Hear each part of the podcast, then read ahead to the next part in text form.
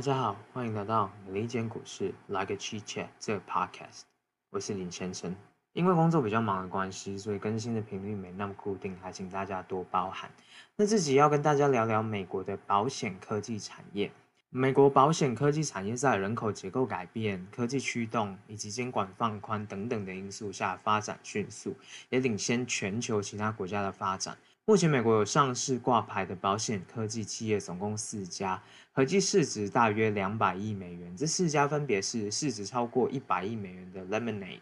市值四十七点六亿美元的 Go Health，市值三十六点七亿美元的 SelectQuote 和市值十点七亿美元的 EverQuote。其中，Lemonade 是做网络直接保险的业者，主要获利来源是承保利润。那剩余的其他三家呢，则是做网络保险经纪业务。主要收入来源呢，就是保险销售的佣金分润。那这集会着重在介绍股价表现比较好、比较具题材性的 Lemonade。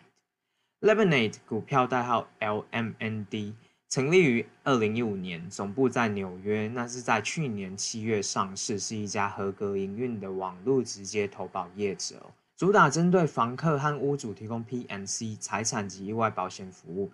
并在去年七月正式推出宠物保险业务。目前业务范围跨及美国二十八个州，以及法国、德国、荷兰等等的欧洲国家哦。在美国这二十八个州呢，是占整体成年人人口的七十五 percent。而且呢，Lemonade 目前承保保费里面有高达六十三 percent 的比例来自加州、德州和纽约这三大州。也就是说，其他州还有很大的渗透空间。Lemonade 最备受讨论的呢，是这家公司的创新商业模式。他们透过行为经济学理论，建立了固定费率搭配再保险以及回馈机制的创新模式，并且建立了人工智慧平台来颠覆传统保险业务模式哦，有效降低了承保、理赔审核人员的费用以及佣金支出。同时，再保险的模式呢，以及回馈机制也减轻了传统保险会发生的。保险业者与投保人利益冲突的问题，商业模式兼顾了投保的便捷性和企业的商誉形象，也让 Lemonade 更有力的打入年轻族群以及第一次买保险的客群。另外，Lemonade 也成为保险产业里第一家获得 B 型企业 Benefit Corporation 认证的公司哦。这个企业认证呢，基本上就可以理解为企业社会责任做得很好的认证。大家可以联想成近几年很常被提到的 ESG，也就是很肯定 Lemonade 的商业模式对整体社会利益的贡献。而独特的商业模式加上采用人工智慧平台，又兼顾企业社会责任的特点。也让 Lemonade 在融资轮就获得了德国安联保险集团、红杉资本、软银集团等等众所皆知的投资方的注资哦。Lemonade 获得 Clearance 和 US News and World Report 评选为房客产险领域客户满意度排名第一的保险业者。那在 App Store 上面的评分也是同业里面排名第一的。Lemonade 的直接投保平台呢，在二零一六年正式上线，推出了专门针对房客和屋主的保险产品。房客可以选择为家中的一些贵重物品购买保险，或者是针对客人来家里拜访可能发生意外来投保意外险，而屋主则是可以针对整个建筑物来投保产险。月保费大概落在五到二十五美元之间哦。二零一九年，Lemonade 的总承保保费达到了一点一六亿美元，相较于二零一七年的规模，成长了将近十二倍。同时，Lemonade 也开始拓展保险覆盖范围，一方面增加房屋财产保险的覆盖领域，向用户提供更多子产品；那另外一方面呢，也寻求增加新的险种，例如前面有提到，去年七月，Lemonade 正式进入了宠物保险市场。那在开场，我们提到 Lemonade 是四家保险科技业者里面唯一一家不是靠保险销售佣金来赚钱的公司，主要的获利来源呢是承保利润。但其实 Lemonade 商业模式跟传统保险业者非常不同。大方向来做结构拆分的话呢，Lemonade 的商业模式是采用固定费率搭配再保险机制，并且以 Give Back 回馈机制来辅佐。Give Back 回馈机制呢，主要是缓解过去保险产业会面临保险业者和投保人之间的利益冲突问题。这个部分我们后面会再做详细说明。在整个流程里呢，Lemonade 拿掉了保险经纪人和保险业务专员的参与。所有保护的投保、理赔申请等等的服务都透过数位化的方式完成。保护投保的时候呢，就可以指定如果最后理赔资金池有剩钱的话呢，会透过 give back 回馈机制，要将这些钱捐给什么样的指定单位哦。那指定同一类慈善机构的保护呢，就会被圈成同一组来看这个理赔资金池，剩下要用来捐款的金额哦。而 Lemonade 收到的承保保费里面呢，二十五 percent 会挪出来建立自己的理赔资金池，那以及用于相关费用支出和保障利润哦。另外七十五 percent 呢，只是拿去投保再保险，其中再保险业者呢，就会就这个七十五 percent 的分出保费里面拿出二十五 percent 的佣金给 Lemonade。剩余的七十五 percent 拿来建立再保险的理赔资金池，也就是说，Lemonade 和再保险公司呢都分别建立了理赔资金池。这个理赔资金池会剩多少钱呢？就跟净赔付率 （net loss rate） 有关系哦。那目前产业的水平大概在六到七成，而 Lemonade 成立资金呢也持续投入，将净赔付率从呃高达一百 percent 以上呢降到六十几 percent 哦。那降到六十几 percent 以后呢，就跟产业领先的这些业者呢是达到。一致的水准的理赔资金池呢，扣掉理赔金额以后，剩下的钱就会用在 give back 回馈机制上，在每年六月呢，就会捐赠给保护当初指定的慈善机构。这个回馈机制呢，在行为经济学上也被广泛预期可以有效降低客户诈领保险金的状况，并且带来双赢的局面。那再回过头来看看这个机制里，Lemonade 有利润的地方在哪里呢？我们刚刚提到承保保费里面二十五 percent 用于自建理赔资金池和相关费用。如果净赔付率降得够低的话呢，Lemonade 可以留存下来 cover 费用和保障利润的比例就越高。另外一部分有利润的就是拿去再保险的保费里二十五 percent 退佣的部分。这些利润来源呢，都是透过规模扩张可以持续提升的部分。那这边花一点时间讲解为什么 Lemonade 要再多一个再保险的流程呢？主要是因为天灾会对房屋财产带来不可预期的损坏。如果透过一定比例保费的再保险投保，基本上就可以跟其他同业分摊不可预期的天灾风险。一般投保再保险的方式可以是挪出一定比例保费来投保，或者是另一种模式呢，是指投保损失超过一定门槛才会理赔的保险。基本上是要锁住保险业者的理赔上限哦。那 Lemonade 两种模式都有做。针对第二种额外加保的模式呢，Lemonade 主要希望把单一保单的理赔上限锁定在十二点五万美元以下哦。那剩余的理赔呢，就会有再保险业者负担。采取再保险模式呢，基本上就可以降低净赔付率以及毛利率的波动幅度。整个商业模式来看，就可以归纳成再保险降低了利润率的下行风险。而 give back 回馈机制呢，只是排除了利润率意外上行的可能性哦，可以把利润率锁定在一个比较稳定的区间。至于为什么我们一开始介绍这家公司的时候有提到行为经济学，是因为就保险产业而言呢，业者希望理赔赔付率最小化，因为没用来理赔的资金就会进他们口袋，或者是可以运用来投资赚报酬率嘛。那保护呢，只是希望理赔金额最大化，甚至偶尔会出现骗保的状况。但在 Lemonade 的商业模式下呢，跟行为经济学相关的假设是，如果保护基本上知道理赔资金池里面扣除理赔以后多出来的保费是会捐给慈善机构，而不是图利这家保险业者的话，他们的道德风险理论上会被有效降低。这也是市场为何在谈论 Lemonade 的时候呢，很大程度会着重讨论这家公司的 ESG 做得很好的原因哦。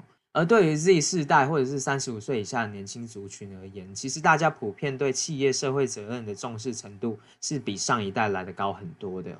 那透过这个创新的商业模式呢，Lemonade 也实现了快速的客户规模扩张。长期而言，保户数量、人均保费价值、保护终身价值都会预期往上持续提升。另外，就客户结构而言呢，大家应该也可以想象，这样创新的商业模式主打的是年轻客群。目前客户结构里有将近七成的客户年龄在三十五岁以下，其中甚至大约九成的保户是第一次购买保险。也就是说，随着这些保户的年纪变大，然后财富累积增加，他们很有可能会从房客变成屋主。那投保的意愿和人均保费也会持续的提升哦，进而带动保户的终身价值提升。这有点像我们看软体类股商业模式很常讲的 land and expand 模式哦，先让客户进来用这个平台，再透过跨售来提升客户价值。单单就房客变成屋主会投保的险种保费来看呢，就差了六倍左右，因此向上销售的空间非常可观。不过这也是需要时间推进的哦，而且在这个预期底下呢，呃，就需要维持很高的客户留存率哦，所以大家看客户留存率指标呢，也会变得更加的重要。Lemonade 另一个题材呢是人工智慧数位平台，这个平台持续创新来改善用户体验，那主打用户体验提升来带动保护的数量以及保费的规模。同时，在相关险种推荐、风险预测、评估等等的技术层面呢，也是该公司的投入重点哦。数位平台的打造对 Lemonade 而言非常重要，管理层也希望透过数位平台持续改良来带动保护的转化率提升的良性循环哦。而这个数位平台可以拆成前台和中后台来谈谈。前台的技术包括 AI Maya 这个负责客户导入的机器人。AI Maya 呢是采用了自然语言来收集客户的讯息，建立保单报价，并且确保支付的安全。透过 AI Maya，客户平均只需要两分钟就可以取得房客产险评估的报价。那至于屋主的产险的报价呢，大概三分钟内就可以回报了。那再来是负责保单理赔申请的机器人 AI Jim。AI Jim 呢，就可以完成大概三分之一的理赔申请案件的审理，有些理赔申请呢，甚至只要三秒内就可以审核完成哦。那对于那些没办法自动审理的案件呢，AI Jim 还有能力可以精准的分配给相对应的人工理赔审核专家来做进一步的处理，因此呢，也节省了很多流程上的人力要求。那前台的技术产品呢，还有一个叫做 CX 的 AI 的客户需求处理平台。这平台呢，可以透过自然语言分析和处理客户投保前后的需求，例如新增被保险人啊、新增保险产品、更改投保金额、更改支付方式等等哦。目前 CX 的 AI 处理的客户需求量已经从二零一七年底的六 percent 大幅提升到三分之一的量了。至于中后台的部分呢，首先要提到的是叫 Blender 的综合保单管理平台。这个平台涵盖从承保、营运行销到理赔审核、风险管理等等的整个流程的保单管理功能哦。刚刚提到 AI Jim 会把无法自动审核理赔的案件分配给相对应的后台人工理赔审核专家，而理赔专家呢，就会在后台使用 Blender 综合保单管理平台来分析保户的行为模式和投保历史等等的数据，来判定是否要核准理赔哦。在中后台第二个主要的技术叫做 Forensic Graph。这是一个防止诈领保险金的技术，透过结合行为经济学、AI 人工智慧和大数据来帮助 Lemonade 预测、辨识以及阻止客户的诈保行为哦。目前为止，已经有效帮 Lemonade 避开好几百万美元的潜在诈保损失哦。那中后台第三个技术呢，是叫做 Cooper 的内部管理机器人，就负责处理行政流程上涉及很多数据的复杂事项。例如处理书面单据的电子化等等，主要贡献在于提升 Lemonade 内部的工作效率。透过这个技术平台，Lemonade 每个员工负责的保护数量超过两千位，远远超过同业的一百五到四百五十位。而且数位平台的优势在于数据收集这一块。一般透过业务专员管道投保的保护，可能只会回答一些跟保护还有财产本身相关的简单基本问题。但是当一切都数位化的时候呢，Lemonade 会额外去收集这客户是不是真的有花时间阅读合约。那在搜寻的时候呢，是偏好便宜的保险产品呢，还是品质好的保险产品等等额外的平台使用状况，再把它量化成资料库可以储存的数据。这样一来，不管在保费定价上，或者是后续理赔审核评估上，都可以参考这些行为数据哦，有利于降低净赔付率以及降低面临诈保的风险。另一方面，大家应该可以想象，对于这些创新商业模式的新企业而言，他们是需要投入大量资金在营运和销售费用上的。透过网络媒体和社群平台的行销投入费用规模，在过去两年都是营收的一到两倍不等哦。而营运端需要投入动态改善 Lemonade 的数位化互动平台，也是一笔可观的开销。但这些投入近几年呢，都有很亮眼的收获。就平台的获客成本指标来看呢，大家会关注当季度的销售费用除以净新增的客户数。这个指标呢，过去几季都是持续下滑的，而且客户在前两年的留存率也维持在七十五 percent 左右的高水平。就未来的业务扩张而言，目前 Lemonade 在全美二十八个州有提供服务，但事实上获批营运的州总共有四十一个，也都还有渗透的空间。海外市场方面呢，Lemonade 也被批准可以在欧洲三十一个国家卖保险了。但目前主要业务足迹在德国、法国和荷兰。后续客户数量以及保费规模扩张仍然相当值得期待。另外，我们开头也有提到呢，去年七月，Lemonade 正式进军了宠物保险市场。这一块呢，未来五年市场预估的复合年增率呢，可以达到十四 percent 以上啊，远远超过其他险种，也是充满想象空间。除此之外，Lemonade 除了直接销售自己家的保险产品以外呢，管理层也有提到不排除代销其他保险公司的车险、寿险等等产品。那如果跨境这一块呢，基本上就是跟我们开头提到的 Go Health、SelectQuote 和 EverQuote 这几家新兴起的网络保险经纪同业对打了。但对于 Lemonade 而言呢，也会是很好的平台流量变现的商机。接下来来了解一下整个 PNC 保险市场的可拓展规模 （Total Addressable Market）。整体而言呢，美国市场屋主的财产保险总保费规模高达一千亿美元，而房客的财产保险总保费规模呢，则是仅有四十亿美元。因此，其实 Lemonade 锁定的是长远从房客产险转化成屋主产险的潜在商机，而非只是单单房客产险本身的销售机会。另外，Lemonade 也有进军的欧洲市场呢，整体屋主的产险保费规模大概是一千零五十亿欧元哦，也是很可观的市场。而就美国的屋主产险市场的竞争格局来看，其实非常分散。前十大业者合计市占率才六十一 percent，规模排名第十名以后的业者的市占率都低于两 percent。那规模排名在十六名以后的业者呢，市占率则是都低于一 percent，凸显了市占率的胖尾分配哦。那其中 Lemonade 从成立以来呢，规模就迅速扩张，也带动市占率排名一路从二零一七年的第两百三十七名爬升到二零一九年的九十六名。这边也顺带提一下，市占率排名前五大的业者依序为 State Farm、Allstate、USAA、Liberty Mutual 和 Farmers。在提到可拓展市场规模的部分呢，特别要提到 Lemonade 主打的是面向消费者直接销售的 DTC 商业模式。其实对保险产业呢，这个 DTC 商业模式并不是什么创新的模式哦。DTC 模式销售的保费呢，是占整体个人投保市场的二十 percent 左右，主要是因为在车险端的 DTC 投保占比是比较高的，比例高达二十五 percent。不过屋主产险这一块的 DTC 投保率呢，则仅仅只有七 percent。而从市占率排名来看呢，也可以看出端倪，车险端的市占率排名跟一九九六年当时相比，明显看到投入更多资源在 DTC 车险投保的业者的市占率明显提升。但屋主产险端的市占率排名呢，就基本上跟二十三年前没有什么太大的变化。也就是说，市场也在观察 Lemonade 有没有可能透过新技术平台来加速年轻人在屋主产险投保这一块大规模转向 DTC 的投保模式，进而对屋主产险市场带来破坏性的冲击哦。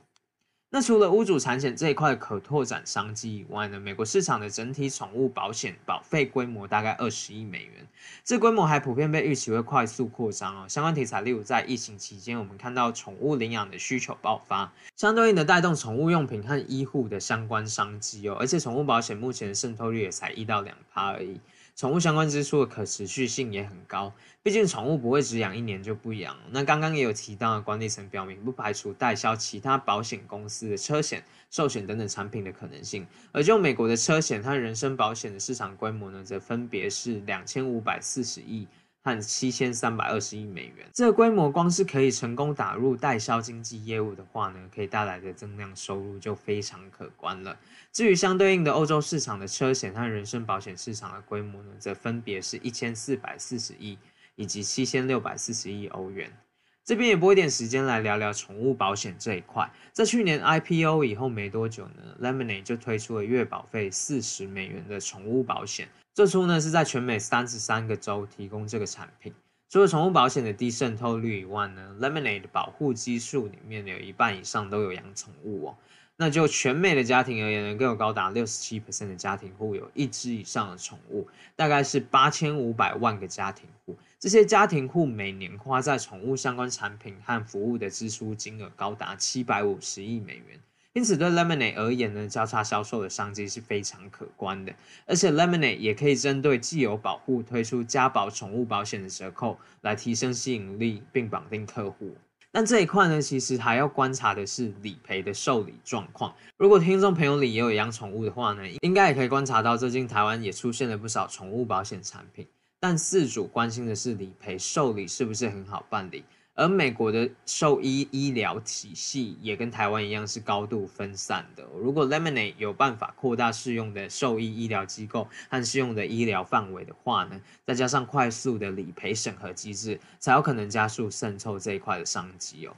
整体对 Lemonade 而言呢，大家关注的关键点在于保费的定价技术。规模扩张，以及证明给市场看 DTC 直接销售保险的模式，在屋主产险这一块市场也可行哦。这几个重点面向呢，首先就保费定价技术而言，其实各家业者申请牌照以后呢，都可以卖保险，但重点是要如何估算保费来降低赔付率。Lemonade 的保费定价技术持续改善，也让该公司的净赔付率从一开始的超过一百 percent 降到了最近一季的六十七 percent。基本上六十七 percent 这个净赔付率水准呢，已经跟市占率第二大的 Allstate 一致了，算是产业里很了不起的水准。但后续在客户规模和承保保费规模持续扩张下呢，Lemonade 也还需要持续证明维持净赔付率的能力，来让投资人安心。再就规模扩张而言呢，从二零一八年初到现在，Lemonade 的客户数量增加了五点二倍，而且承保保费的规模也以超过两倍的年增率在扩张哦，带动市占率排名窜升的很快，迅速打入前一百大。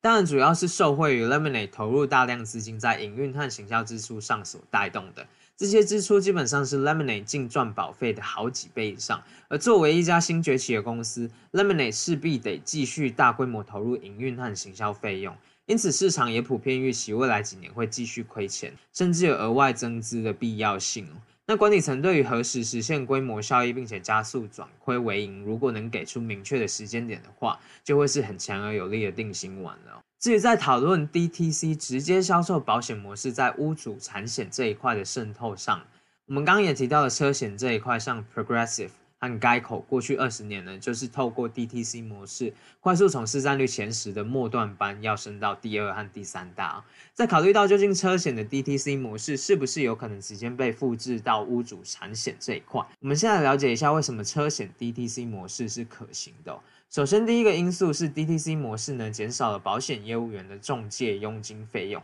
因此在保费定价上的空间更大。过去车险的保费佣金大概十二到十五 percent 左右。第二个优势呢，只是 DTC 模式提供保护二十四小时购买、变更和浏览车险保单的便利性。第三个优势在于车险产品的同质性和单纯性，这特性让保护不太需要真人保险业务专员来多做说明，就可以自行投保。再来，我们拿这三个特点来跟屋主产险的险种特性来做比较，基本上第一和第二点都适用，也就是保费成本降低和便利性的部分。主要争论在于第三点，保险产品的同质性和单纯性的部分。因为的确，屋主产险的内容比较复杂，保护可能会相对偏好有保险专员真人解说。但看好 Lemonade 的市场人士呢，就会主张这些痛点基本上可以透过 Lemonade 技术平台上的机器人来辅助说明，以完成投保。这部分其实目前还没有明确的解答，还要看 Lemonade 究竟透过技术平台可以实现怎样的屋主产险渗透率才能断言。但乐观而言呢，过去几年美国的个人保险市场整体来看，DTC 管道的保费占比都是逐年提升的。那如果 DTC 模式真的让 Lemonade 快速继续扩张业务规模的话呢，对于长期获利能力指标而言，会是非常有利的趋势。因为 DTC 模式呢，基本上免去了业务佣金抽成的支出。目前 Lemonade 整体费用率大概在四百 percent 上下。Lemonade 给出的长期费用率目标呢，是希望一般行政、行销、技术发展开销和其他险种费用支出的合计费用率占比。会落在二十到二十五 percent 区间，而净赔付率呢，则希望控制在六十五 percent 左右。这目标跟整体屋主产险市场来比，算是非常激进的。目前投入这块市场的保险业者费用率大概三十 percent，净赔付率大概七十 percent。而 Lemonade 最近一季的净赔付率已经接近他们自己给出的长期目标了。重点就是能不能维持在这个水位哦。再来就看规模扩张的速度呢，可以多快拉低费用率的占比。目前市场预期 Lemonade 要等到二零三零年才会实现承保获利 （underwriting profitability）。不过考量到投资收益和佣金收入，净利转亏为盈的时间点可能可以提早到二零二五年或者是二零二六年就可以实现了。至于评价面而言呢，对于近几年这些营收增速很快但还没实现获利的新兴企业来做分析的时候，大家普遍偏好采用 EV Sales 这个指标来做估值的评估哦。但 Lemonade 面临的评价面问题呢，是缺乏可比同业来做比较。毕竟现在已上市的保险科技业者也才四家哦。再来就是这些指标的分母，对保险业者而言，应该采用总承保保费比较具参考性。建议大家在看估值的时候呢，对这一类的公司可以画个 X Y 轴。X 轴呢就放未来三到五年的营收 CAGR 年增率，Y 轴呢则是放 EV sales。这样一来呢，就可以清楚的去找位于图表中右下方的股票。再来谈谈目前市场会拿来一起比较的标的呢，可能是像前面提到的其他三家保险科技业者，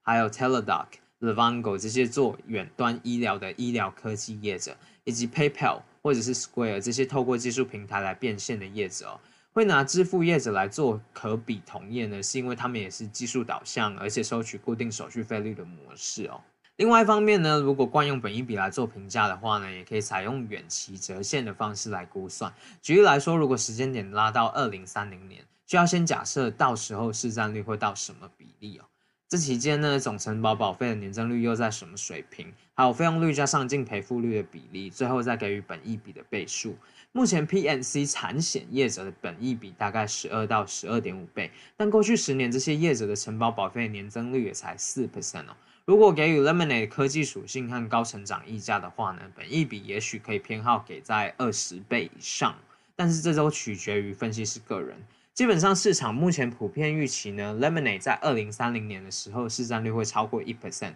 打入排名前十五大。另外呢，Lemonade 还面临资金的风险，目前一直是亏钱状态，而且市场预期要等到二零二四年以后呢，营运活动的现金流才有可能转正哦。碰巧呢，Lemonade 最近也就宣布了额外增资的需求，将额外向市场出售三百万股普通股，跟目前的流通造价股数相比呢，大概稀释程度是五点四 percent，正巧就是宣布增资消息隔天股价的跌幅哦。不过，因为现金流要转正也还需要好几年的时间，不能排除后续还需要额外增资的可能性。但建议大家也可以观察看看增资消息宣布以后，实际的稀释幅度跟股价跌幅之间的差距。去年最好的例子就是特斯拉宣布增资以后呢，股价反而大涨。